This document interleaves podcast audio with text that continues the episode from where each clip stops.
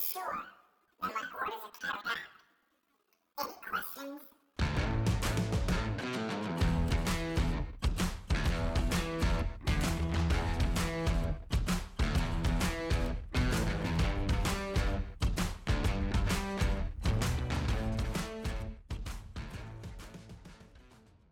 Hello, hello, hello. This is me and my friend Pete, the podcast that explores all things the amazing Spider Man.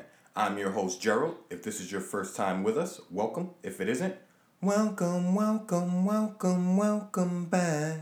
This week we're running through Amazing Spider Man number 10. If you haven't already, please like, comment, subscribe, and review as your opinions, both good and bad, matter not only to me, but the curious folks outside of our listening community who may be swayed by your opinions to join in. Shout out to the right minders, the big three, the key keepers, and the high council. To you I say I see you, and I thank you for your support. And to you all I say, teamwork makes the dream work. And the enforcers prove it true. We've got fists flying furiously from the fanciest of Dans. We've got a man from Montana who's mastered moves with the lariat. We've got Ox, six foot eight of muscle, and you can't teach that. And we've got the man. Which man? Putting on a master class and master planning as he lays siege to the city we know and love, and we've got me. We've got you. We've got no further ado. We've got the amazing Spider Man number 10. Me and my best friend Pete. Old adventures, new critiques.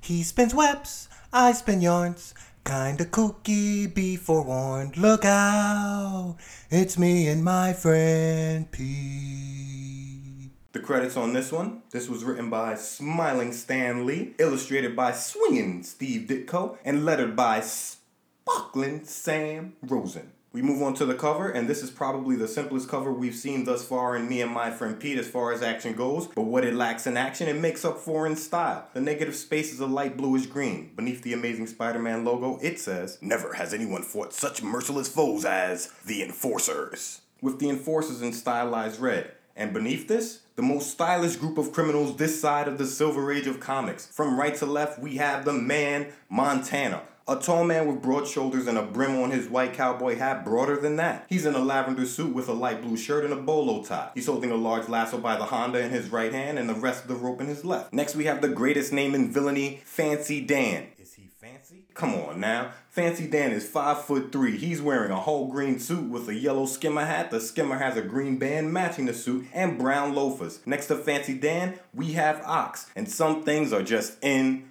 the name. Ox is six foot eight inches tall and wider than barn doors. He isn't fancy. He's wearing a yellow turtleneck, black pants, and brown slacks with brown shoes with a black vest over that yellow shirt. Both hands and fist. And finally, we have the big man. His head comes up to Ox's shoulder, so I put him at maybe six feet. He's wearing a brown fedora with a burgundy colored band. His face and head are covered in a white drama mask. He's not anywhere near as stylish as Fancy Dan, but the suit he's got on will make Steve Harvey do a double take. This thing is candy painted in either green or turquoise, depending on where the light is hitting it. It's a flashy, funky suit, but we are in the 60s. A funky suit that doesn't match at all with the orange ascot he's wearing. But Big Man is daring. He has white gloves on both hands, brown loafers, and he's pointing across the cover at the one and only amazing Spider-Man, who is dominating the right side of this cover in a beautiful dynamic shot. His left hand is above his head, holding onto a web line as he swings, his right arm outstretched, his legs slightly bent beneath him, and he's trying to get at the enforcers. Looks to me like they're itching to get it going from where I'm sitting, so let's get into it. Page one opens, and as usual in this silver age, we've got the sign of the spider with Spider Man's name in it above his eyes. To its right, we've got a question How can one lone crime fighter,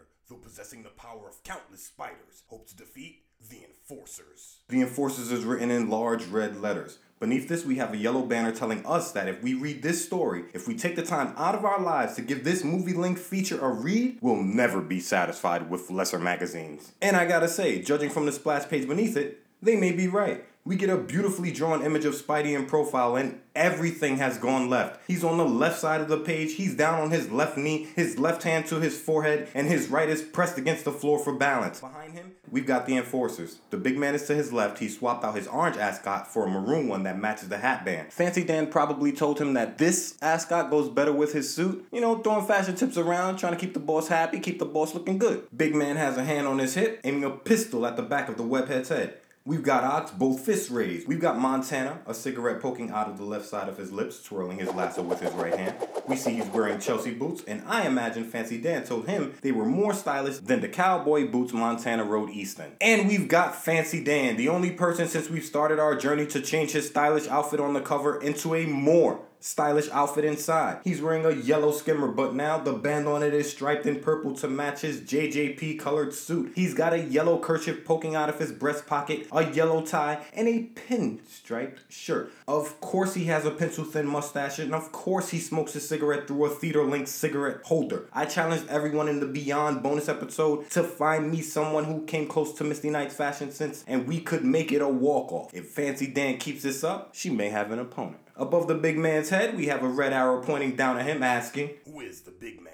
Above Montana, we have a light blue screen balloon. A screen balloon just looked like it's been electrocuted around the edges. It says, With this classic tale, the Marvel Age of Comics reaches a new plateau of greatness. We turn the page. Page 2 opens to a caption box. Okay, if you've read this far, we figure you're hooked. There's no turning back now, so hold on to your hats. Here goes one of the most exciting super adventures you've ever read. Beneath it, we see Montana in the background of a room with a curved roof. He's giving a thumbs up saying everything's good to go. In the foreground, we see the big man. He's staring down at his watch and he says, Good.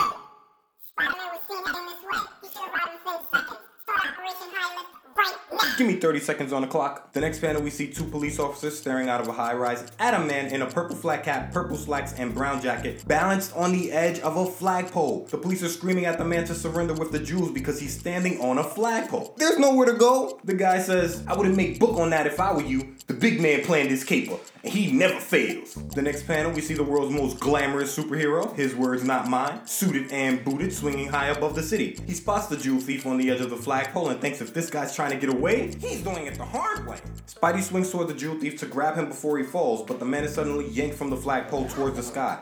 Spidey's confused. He screams what's going on as the jewel thief thinks the plan worked. That Spidey never suspected he had a cable wrapped around his waist. We get a beautifully drawn panel of a helicopter hidden in clouds above the building and JT hanging from the cable, JT being jewel thief, hanging from the cable high above the city. Inside the chopper, Montana screams that their plan worked, but the big man's not surprised. He says, Of course it did. I came up with it and tells Montana to reel JT in. But who does the big man think he's dealing with? In the next panel, we see Spidey's web the flagpole and is swinging in a circle around it to build momentum, thinking nobody makes a sap out of him. Releasing the flagpole, he soars, both arms outstretched in front of him, towards the chopper, screaming, I'll get him before he can escape in that hidden whirlybird. But in the final panel, we see Big Man has come to play. As Spidey lunges towards the whirlybird, a jet of green gas shoots from the chopper into Spidey's face as he thinks, mm, Oh, the, they were prepared for my clumsy attack. Falling to the earth to open page three, the webhead spins a parachute to slow his fall, thinking he won't win any medals for being a dumbhead. On the street below, crowd reaction shot. We've got a guy in a red flat cap, vest, and tie saying Spidey goof, a guy in a yellow skimmer and green blazer lighting a cigarette saying Spidey's a big clown, and a guy in an SJB fedora and blazer saying JT got away scot free. We get a close up shot of the big man next, still inside the chopper, and he says in minutes the whole city will know that they made Spider Man look like a fool. I think he's right. Word travels fast in this city, especially when it comes to the spider. But Big Man still has things to do. We see a room full of gang leaders, hands in their pockets, sitting on desks, standing around. All of them are in suits, dressed to kill. And that's good. Because in the foreground, we see a white gloved hand pointing. One of the gang leaders wearing a green suit says it's about time you got here. Another in an SJB suit chimes in saying they've got their own gangs to take care of and they're not used to waiting. But that finger pointing belongs to the big man. And Big Man says.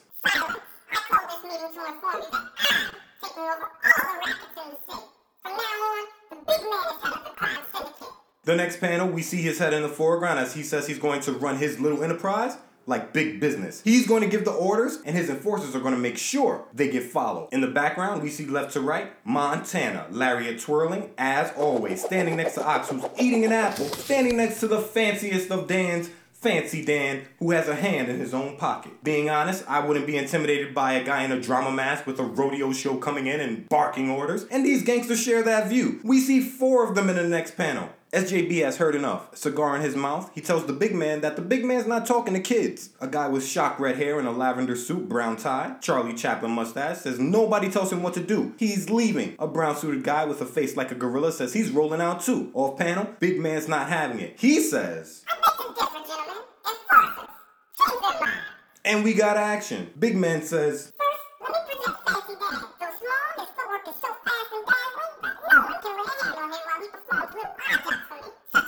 And we see Fancy Dan in action. A green suited man throws a right cross that Fancy Dan doesn't even have to duck to dodge as he punches the man in the gut with his right hand, while at the same time dodging an uppercut from SJB, grabbing the man's ankle as he does, pulling his feet from under him. From off panel in the final panel, Big Man says,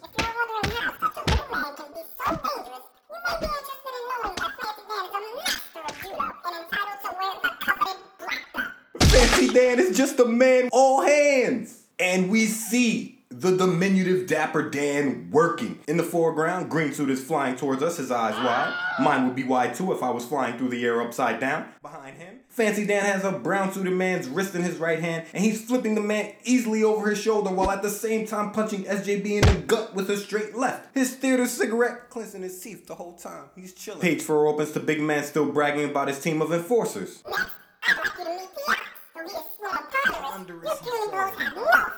As we see the Ox towering over three mob leaders, two in front of him, one in back. They're all throwing punches, two to the gut, one to his back, but the Ox is not bothered at all. He's standing here just casually eating an apple. The next panel, we see the Ox swing a mighty left cross, knocking out all three gang members at once. And the big man moves on to the last enforcer. Finally, my third enforcer has his own method of dealing with our enemies.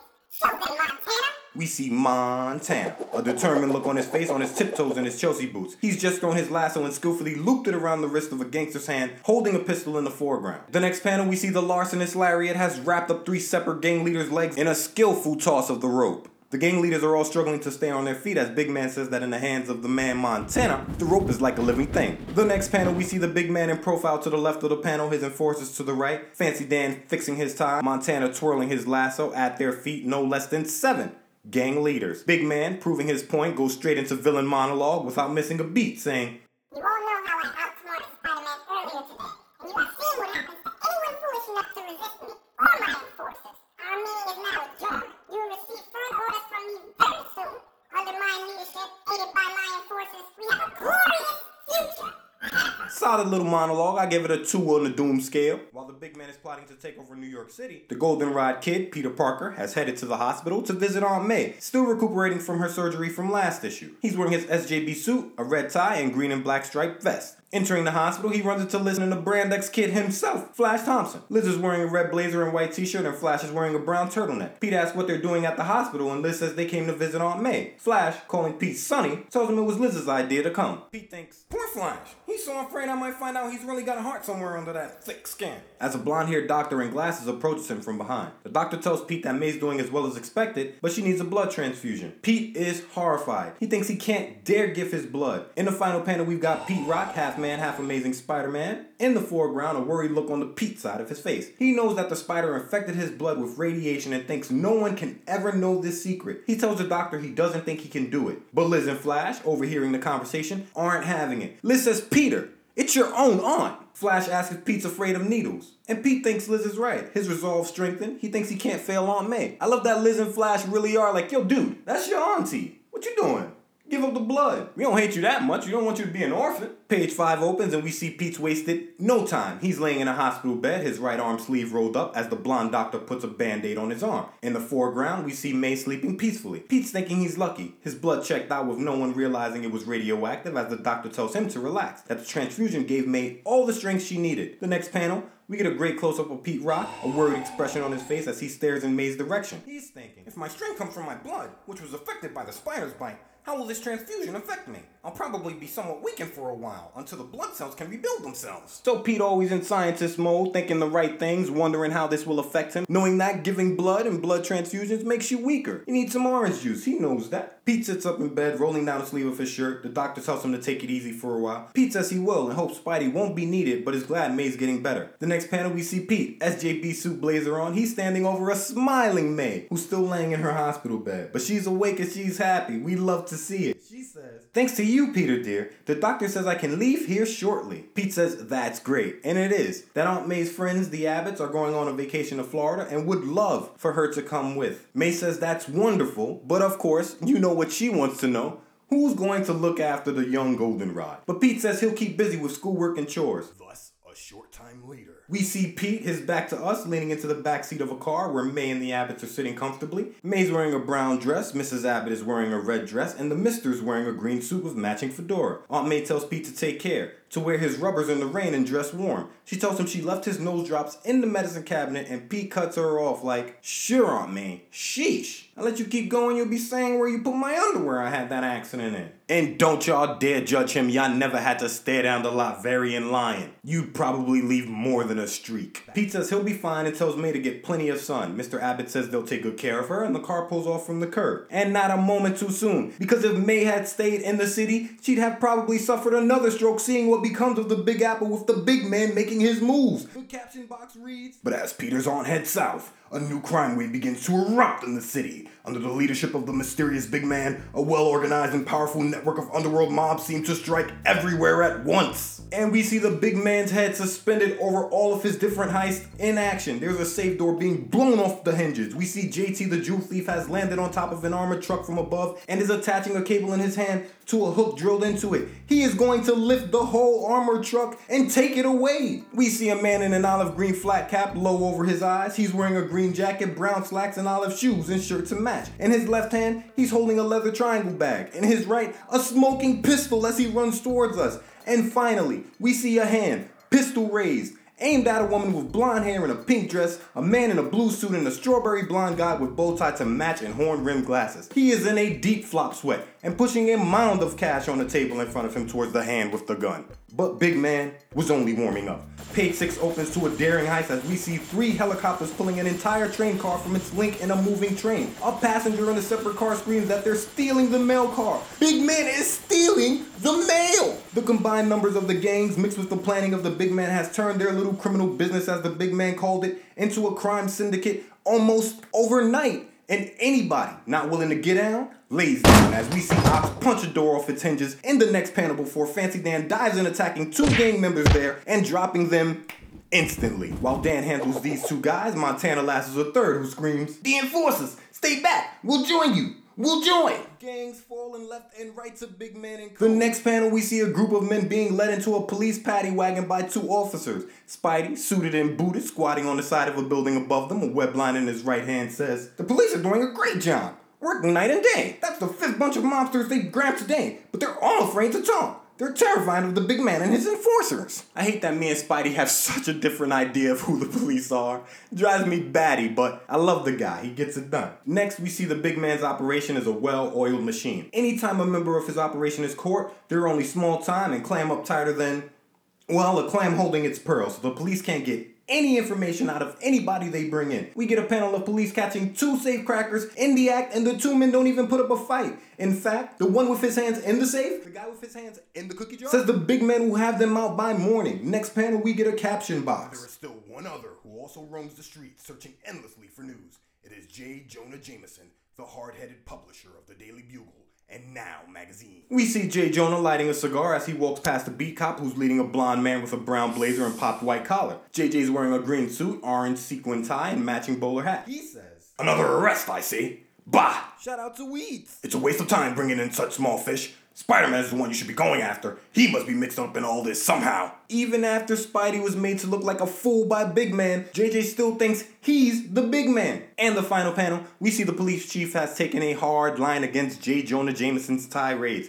The B cop, pointing a finger at JJ's back, tells him to forget about the webhead and help them catch the big man. He tells Jonah to tell his readers to report suspicious activity. JJ waves away the cop's comment saying there is no big man because nobody's ever seen him. JJ goes on to say Spider Man invented the character to make himself look innocent. We are nine in the third adventures in, and the only villain JJ hasn't accused Spidey of working with are Doctor Doom, Doctor Octopus, and the Lizard. If Spidey stops a doctor, mum's the word. He stops anybody else, he's working with him. That, my friend, is the class divide. The bias is real. The next day. We see J. Jonah Jameson in his office in the Daily Bugle, 39th Street, 2nd Avenue, Midtown. Limestone building, you can't miss it. In a great panel, light is spilling in through the window onto the desk in JJ's corner office. The shadow of the window pane is diagonal on the floor in front of his desk. It's a great panel. Jameson's leaning on his desk, the same green suit, and he's tirading at a balding brown haired man in a white collared shirt with the sleeves rolled up and brown pants. This man's name is Foswell, and Jameson's telling Foswell he wants a series of articles written that'll prove Big Man and Spider Man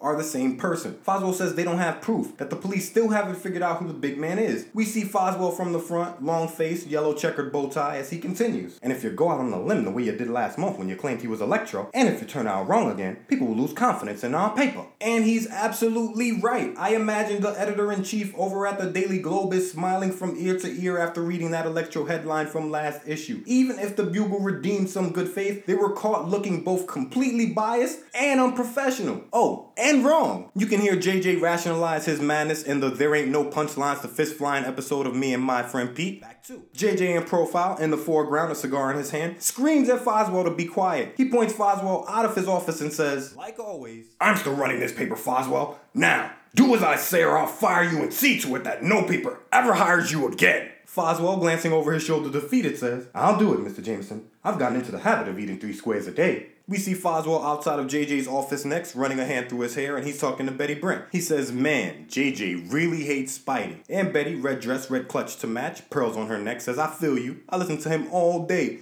But luckily, Blue Monday is done and it's quitting time. She slides on a pink jacket and gets out of there. On the street, we see Betty looking over her shoulder, wondering if the Goldenrod Kid himself will come by, as he sometimes does. While she's wondering, we see a man in a green jacket, brown flat cap, and slacks. He's standing on a street corner and pointing Betty out to none other than the enforcers. Montana says, Well, what are you waiting for? The next panel, Fancy Dan, blowing smoke into Betty's face, says, You know who we are, sister. Where's the rest of the money you owe? And Betty's shocked. She says she already paid off the whole loan. But Fancy says, Nah, bump that noise. He says, quote, Sure, but you forgot the interest. The big man doubled it since yesterday. Or in layman's terms, yesterday's price is not today's price. That's 57 years before. History repeats. And Betty says that's not fair. The next panel, Fancy continues. He says when the big man took over, he didn't do it for his health. As he's saying this, the goldenrod kid himself walks up. He sees the look of worry on Betty's face and asks what's going on. The next panel, we get Pete Rock walking towards the danger. His fist clenched as Betty screams for him to go away because the men are dangerous. Pete Rock doesn't care. He says, Betty, you're scared. If they're bothering you, Fancy, not even bothering to look at Pete, lights another cigarette saying that it's real nice Betty has a boyfriend. The final panel, we see he means it's nice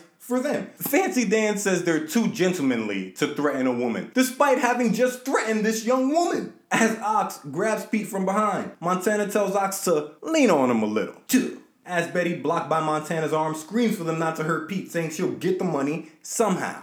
We turn the page and we're on The Infinity, Infinity, Infinity page. page 8, just in time to see Fancy Dan disrespecting the Goldenrod Kid in Spider Pete form. Fancy Dan pulls Pete's tie from inside of his vest, tousles his hair, and says Pete's lucky Betty said she'd get the money, calling him Sonny the whole time. As Pete, his spidey sense ablaze, thinks he can't do anything without giving away his secret identity. Ox shoves Pete Rock to the floor, and the enforcers make like Autobots. Pete shouts, Those rats! They're not getting away with that! Pete is about to leap off of this floor towards them in pure Spidey fashion, but Betty grabs his shoulder trying to talk sense to him. She says, No, Peter! You don't know what you're saying. You're no match for them. They're the enforcers. The next panel, I know my man Pete is upset because he's still Pete Rock as he redoes his tie. His spider sense is still tingling. He is still half man, half amazing. He is livid. He says he's heard of the enforcers but wants to know how Betty got mixed up with them. Betty, her hands to her cheeks, thinks that she can't tell Peter the truth because he'll try to help and wind up hurt. Or worse. We get a close up of Betty's face, a look of fear as she lies and says it was a case of mistaken identity. And Pete's not having it. He's not buying it either. The Goldenrod kid has learned about the donuts and dimes. I'm not going to give you a dime for that two cent story you just told me. He doesn't call Betty a liar, but he definitely tells her you're lying. Because you're stuttering and you're ticking me off. Ticking me off. And asks Betty why she won't level with him. Betty runs out of this panel and through the next one in tears, thinking, I can't do it. I can't let the dearest, most wonderful boy I've ever known get mixed up with the enforcers because of me. While Pete thinks, I must have been wrong about her. She can't care for me if she won't confide in me. Drama! The next panel, we see Pete does what he always does when his personal life is derailing. He gets suited, he gets booted, and we see him running along the side of a building, his spidey sense ablaze. He says, As Peter Parker, I was just a helpless, confused school kid. But as Spider-Man, things are gonna be a lot different.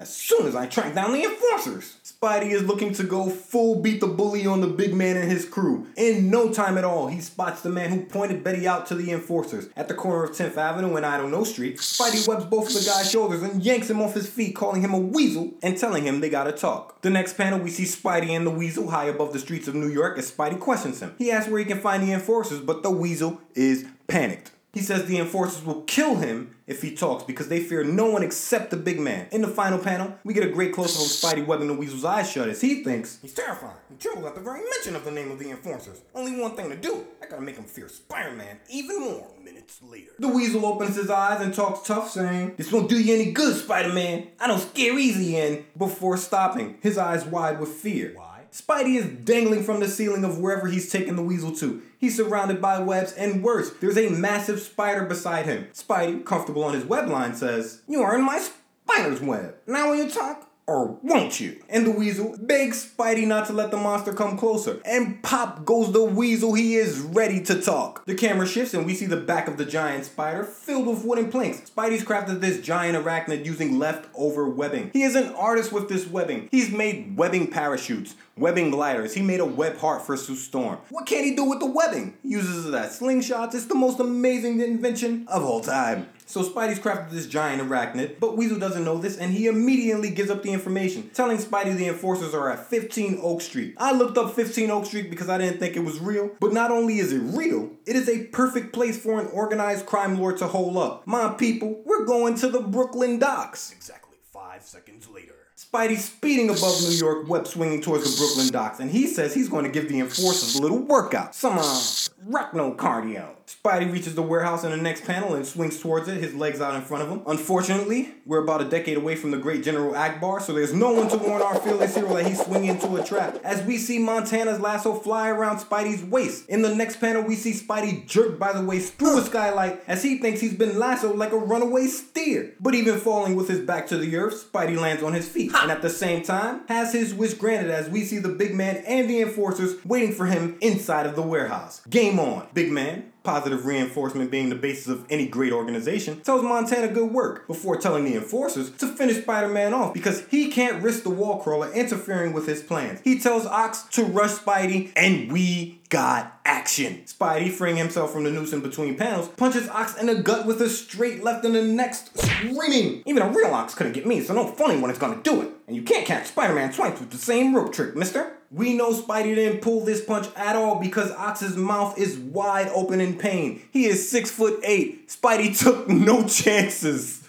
Huh? You want to grab up kids who can't fight back, huh? Threaten killing kids? Take this punch to the gut. Spidey gave him one. Page 10 opens to the fight I've been dying to see as we get a beautifully drawn panel of the most glamorous hero in the whole world versus the fashion aficionado himself, Fancy Dan. Fancy Dan gets to go one on one with the great one. Spidey throwing a right cross that Mrs. High screams, A guy your size must be nuts to try to tangle with me. Hey, I missed. Never saw anyone move so fast. But the fashionista has heard all the short jokes before. He's been underestimated before too. He's not bothered. I think he's of Russian descent because he drops into a Russian squad dance with his left leg out in front of him. He throws it right at the webhead's stomach, warning Spidey not to let his size fool him. And Spidey's like, alright, and punches Fancy Dan across the jaw, sending him reeling. But Spidey's in a numbers game. His spider sense goes off, and before he can even react, Montana's lasso tightens around his right wrist. Montana yanks Spidey off balance into the next panel by the lasso, leaving our hero wide open from a right cross from the ox, who screams he was waiting to land the haymaker on Spidey. Great teamwork. The lasso to the hook. That's a good combo. But Spidey eats those. Going with the blow, he backflips on a handstand into the next panel and out of Montana's rope, oh, who retreats so Flashy Dan can get back to work. And he does. He screams. He's strong and swift, but it's still three against one.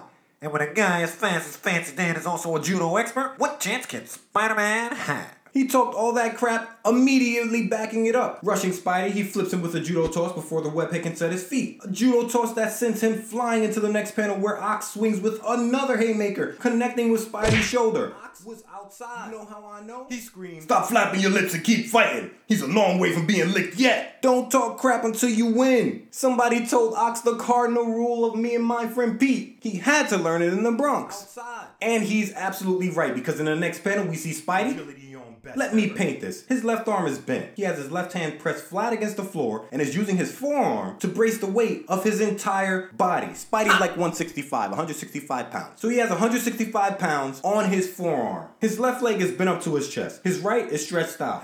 I don't know. Agility, best ever. Already in an impossible position, he still manages to crack Ox across the chin with a wicked right hand that sends the six foot eight bruiser reeling. Spidey still hasn't touched the floor with his feet. But he is losing steam. The Enforcer's incredible teamwork combined with the fact that he gave blood earlier in the day is starting to take its toll. He falls to one knee, but he's back in the air in no time because the Enforcers don't know or care that Spidey gave blood. Big Man told him to deal with the spider and that's what they're gonna do. Flashy Dan rushes and Montana tosses the lasso, but Spidey leapfrogs the fashionista and using his Spidey sense of god, squeezes through the lasso toss. No problem. Thinking, hate to have him think I'm running out on a fight. But I've got to cut out while I still can. And it's a good call. Landing on page 11, Spidey leaps up and rips the overhead light from the wall, plunging the room into darkness. Using his spider sense, he races towards the exit.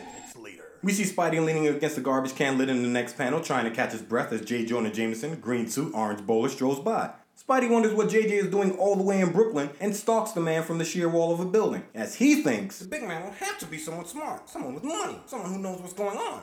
But I can't believe that Jonah himself. Spidey doesn't know what to think. He's starting to think that the big man is J. Jonah Jameson. Spidey heads home, he takes off his mask and gloves, picks up the phone and calls Betty. Betty isn't answering and Pete hopes she's okay. We shift to Betty's home as she sits on an ottoman crying in shadow as the phone rings. She says, It must be Peter. If I speak to him, he'll question me. And sooner or later, he'll get involved with the enforcers. But if I don't answer, uh, he'll get worried and come over in person. I I better pick up the phone.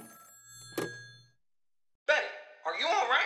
I want to ask you something. No, Peter, not now. I'll speak to you tomorrow. Please. And Betty is in tears. She hangs up the phone and stands in shadow with her head down, and she's going through it. She thinks she has to leave because she can't have anything happen to Peter because of her. But I think that's not well thought out. Big Man already knows who Peter Parker is. He'll still have the enforcers hurt Pete to carry out the threat. They said they wanted their money, not Betty dead. What's running gonna do? They're just gonna shift to a person they know who can get them that money. But the soap opera continues. The next day. We're in JJ's corner office and he's rummaging through a filing cabinet behind his desk, his sleeves rolled up, his orange tie loose, a cigar in his mouth. Pete's leaning on the front of JJ's desk towards the Tie Raiders back as JJ screams that he doesn't know where Betty is. All Betty told him was she had to go out of town for a while, and now he has to train a new secretary. So that's why JJ doesn't have a blazer on as normal. Betty's gone, he's been running around having to grab his own files, make his own calls. JJ's a busy man, and without Miss Brant, he's way past busy enough. And Pete asked she just left? With no explanation? And JJ, stressed, dumping a pile of papers onto his desk, says, Look, kid, I've got my own problems. I've still got a newspaper to get out. Pete turns to leave thinking JJ has an ice cube for a heart and that he doesn't care about anyone. And JJ must be catching a vibe because he screams, As for you, I don't keep you around because I like your looks. You're paid to get pictures, so go get some. And tell Foswell I'm waiting for his new column on Spider Man. Seconds later. We see Pete in Foswell's office next. The man is sitting behind his desk, his yellow tie untied in his collar, typing on a green typewriter. Pete asks if Foswell really believes Spider Man is the big man, and Foswell says, Look, son, I write what the man tells me to write. We gotta remember, Foswell's gotten used to three square. Next panel, we see Pete staring over his shoulders with the bluest eyes. I remember seeing the Tobey Maguire Spider Man and being pissed off because his eyes were blue, because the Spidey I know has hazel eyes. I thought they were changing it, and in reality, they were changing it back. But I don't know. A blue eyed Spidey doesn't seem right. I don't know. Back to Foswell tells Pete that he'd say Peter Rabbit was the big man if JJ told him to because nobody works at the Bugle and argues with old Pruneface. Pete says, uh, You're right, but it's unfair. The next panel, we see Pete at home in darkness and he's pacing back and forth in the living room in his Spidey gear, his mask and web shooters in the foreground on a nearby table. He thinks, why is Jameson so anxious to put suspicion on Spider Man? And what was he doing in a neighborhood where the enforcers weren't? Can JJJ himself be leading a double life? Before flopping down on the couch and pouring out all his woes to the shadows. Full on emo, Pete says, Betty's run out on me. For some reason I can't figure out. And the big man is getting a tighter grip on all the rackets in the city because the average man is too scared of the enforcers to report them to the police or to divide them. And here I sit wondering what to do next. Some hotshot superhero I am. Pete is stressed. My man is going through it. His lady, Gone. the big man, On the prowl. his auntie. In Florida. He is all alone to deal with this. But what's the rule about Spidey when he gets knocked down? The next panel, he hops up to his feet, both fists clenched and a determined look in his eyes. Pete's got a dangerous plan. As Spider Man, I might be able to smash the crime syndicate if I can find their main headquarters and learn who the big man really is. Nuts! That's what They're he not going to send Spider Man an invitation to come visit them, but Peter Parker may be able to get himself captured by them. It's dangerous, but it's the only way. the next day. We see the Goldenrod Kid SJB suit and red tie. He's smiling smugly, flipping through a newspaper, and he's standing outside of Midtown High. Flash, stage right, brown turtleneck says, You mean to say that you figured out who the big man is when nobody else has any idea? You're nuts, Parker. As Liz and the gang look on, Pete says, Yeah, well, you're gonna love my nuts when I tell my theory to the police and get this reward money. A redhead behind Pete seems convinced. He knows Pete is the big brain out here, and he says, Maybe old Bookworm Parker did figure out the big man's identity. He's a whiz on puzzles and stuff like that. Game recognize game. But everybody's not convinced. As the crowd breaks up to open page 13, someone says Puny Park is just showing off like he always tries to do. Flash calls out to Pete from around the corner. It's to be noted that Flash calls him Pete, straight up, no jab. I already feel like that's important. Pete looks over his shoulder. His guard is up, of course. The Brandex kid is his archenemy in his own words. He asks why Flash is hiding around corners. The next panel, we see Flash put a hand on the Goldenrod kid's vest color. Goldenrod, of course. And holding up a finger, Flash says, Keep your voice down and listen, you nut. Haven't you more sense than to go around yapping how you're gonna blow the whistle on the big man? Your life won't be worth a nickel if the enforcers find out. So we see Flash really has suffered trauma for being kidnapped by Doctor Doom back in ASM number 5. You can hear that tell in the Golden Liability Always Another Day episode here, and he's giving Pete real and solid advice. He's starting to really show a sense of growing morals and looks good on him. Good for you, Flash. Keep that keep it up. Pete, smirking, replies, Thanks for the warning, fella. I didn't know you cared. And I think he's genuinely humbled that Flash does care. Flash's warning comes too late. The next panel, we see a long chin, middle aged man in an olive newsy, brown blazer, and tan tie. He's overheard the conversation and knows the enforcers will pay top coin for the tip off. Within minutes. We see the big man in the shattery room with Montana who tells him that the Parker kid is telling everyone he knows who the big man is and he's finna go to the police. Big man screams. In that police headquarters. We get a shot outside of the police station of a globe light wall sconce with police on it. Next to a window with light shining from it. Through the window, we hear two officers talking, one telling the other that they just got tipped from Spider Man to be ready because tonight he was making his move and going after the enforcers. Later. We see Pete walking down the street and he gets ambushed by Fancy Dan in Montana. Fancy, poking Pete in the back with a concealed pistol, calls the Goldenrod kid a big mouth and tells him to get into a car Montana has just opened the door of.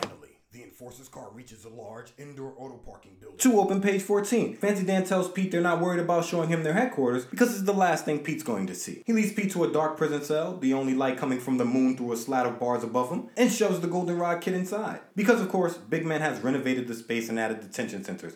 He's the big man. He thinks of everything. Pete hopes he hasn't gotten in too deep before getting suited and booted. He leaps up to the ceiling, no problem, and forces the bars open with a small effort. Spidey's on the move. And just on the other side of the wall. We see the big man in shadow in an open space with hanging ceiling lights talking to his gang. Montana tells him they've got every racketeer in the city here. Big man says, Good. The police are snatching too many of his goons up, and he has new plans he wants to share. We see Spidey next panel creeping along a catwalk, and he's thinking he stumbled onto something big. But he also thinks there are too many mobsters down there. Even for him, he has to alert the police. Just proof that Spidey always tries to help in whichever way he can. If I could handle these guys myself, I would, but I can't, so I defer. Real power knows when to defer. I talked about this all the way back in the second episode, JJ's Beef. People who really have power and understand their power know when to step aside and let other people handle it. That doesn't make you any less powerful to be ill equipped for a situation. And Spidey believes he's ill equipped for this situation, so he's going to get help. Not even help. He's going to call the police so they can handle it. But Spidey's been careless.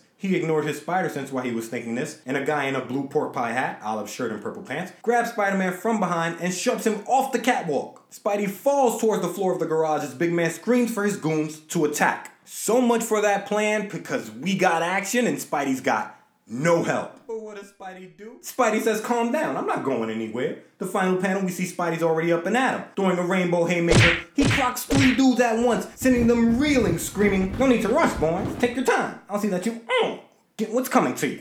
He's nervous, and his fists never are. We turn a page and we got action. Spidey thinks too many of them are surrounding him and he needs space. He screams he's bored and hops above the crowd towards a gray convertible. Landing in the driver's seat, he pushes the door open with his left hand and kicks the passenger side door open oh. with his right, sending five more goons flying. Ox rushes the vehicle and lifts it up by its bumper, forcing Spidey to leap from the car, saying he prefers a four-speed gear anyway. Spidey likes The speed. He lands behind the group saying he'll give them an A for effort. But he thinks, he wishes he felt as confident as he sounds. He thinks he has to get out of this garage. Before he can land, Big Man gets involved. From a high ledge, he starts tossing barrels at Spidey. And 17 years before a certain Italian plumber dodged barrels hurled by Donkey Kong, we see Spidey go barrel hopping. In the final panel, Big Man takes off once he sees Spidey leap onto one of the loose barrels and run on it easily like a hamster who's mastered the wheel and leveled up. Page 16 opens to Big Man screaming that Spidey's overconfidence will be his undoing, but it's important to note that the big man is yelling this from off panel. Spidey has him shook. He is running and Spidey is giving chase, but the enforcers get involved. Big Man tells Montana to handle it, and Montana says, I hear you talking, boss. In an expert toss, he wraps his lasso around Spidey's left ankle as Spidey rolls past on his barrel. But before Montana can give the line a tug, Spidey leaps from the barrel at the same time, hurling it towards the man from Montana. In a one hand stand, Spidey traps five more mobsters in a net of webbing with a loud swap, reminding himself that he has to be careful with his webbing because these guys won't give him a chance to reload. The mob is getting desperate. Somebody screams, Each of you grab a tire, throw it, and we see no less than three tires flying above Spidey's head. Ox is Going to work. We see him in the next panel, and by himself, he's hurled five large tires at Spidey with a six cock bat. But Spidey didn't get the reputation for best ever with the agility for nothing. The final panel, we see his hands locked at his side, his feet straight as he planks through a tire, screaming. My reflexes help me to dodge these things with ease, and when I can't get around them, I can always zip through them. Spider Man is working right now. but Big Man's not done. He grabs a bucket of oil and douses the floor where Spidey is landing,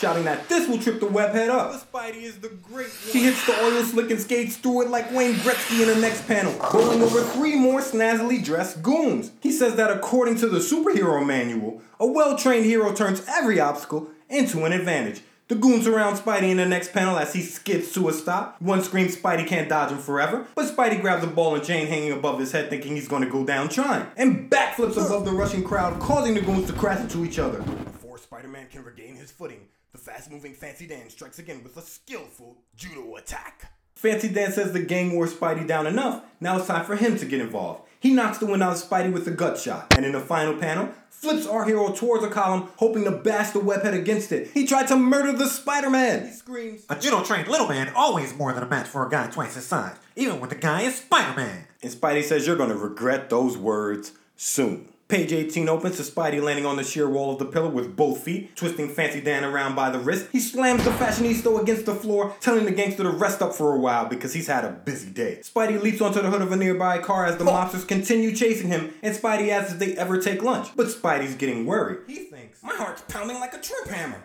I've got to get some rest soon. If only I can think of a way to signal the police. And he's found a plan. The next panel, we see him remove his spider light from his belt clip. He turns on the sign of the spider, attaches a couple of strands of webbing to the light, and hurls the device from the parking garage as mobsters swarm onto the hood of the car. Spidey shouts, Bullseye! as the sign of the spider lights up a dark wall above the head of a police officer. In 30 seconds. We see squad cars tearing up the street, Joe and Tomas in the lead for sure, as Tomas screams. It's the Acme Garage. Give her the gas. Meanwhile, Spidey is on the hood of the car, working. He throws a no look right fist over his shoulder, clubbing the goon there in the face, sending him tripping over another goon on his knees, already in pain. I don't know what Spidey did to him, but I'm guessing a low blow. With his left, Spidey's pummeling two more dudes as a man in purple cowers beneath him, his hand covering his head. Spidey has people on top of this car huddled up in fear. He is putting the hammer down. Spidey clears off the hood of the car with a final left hook, just as sirens screech into the Acme garage. Big man on the move. He fires at Spidey, saying the cops will get here in time to save Spidey, and screams. Spidey, agility on, you already know, jumps backwards behind the pillar, replying, Now you're gonna begrudge me my few little talents, are you?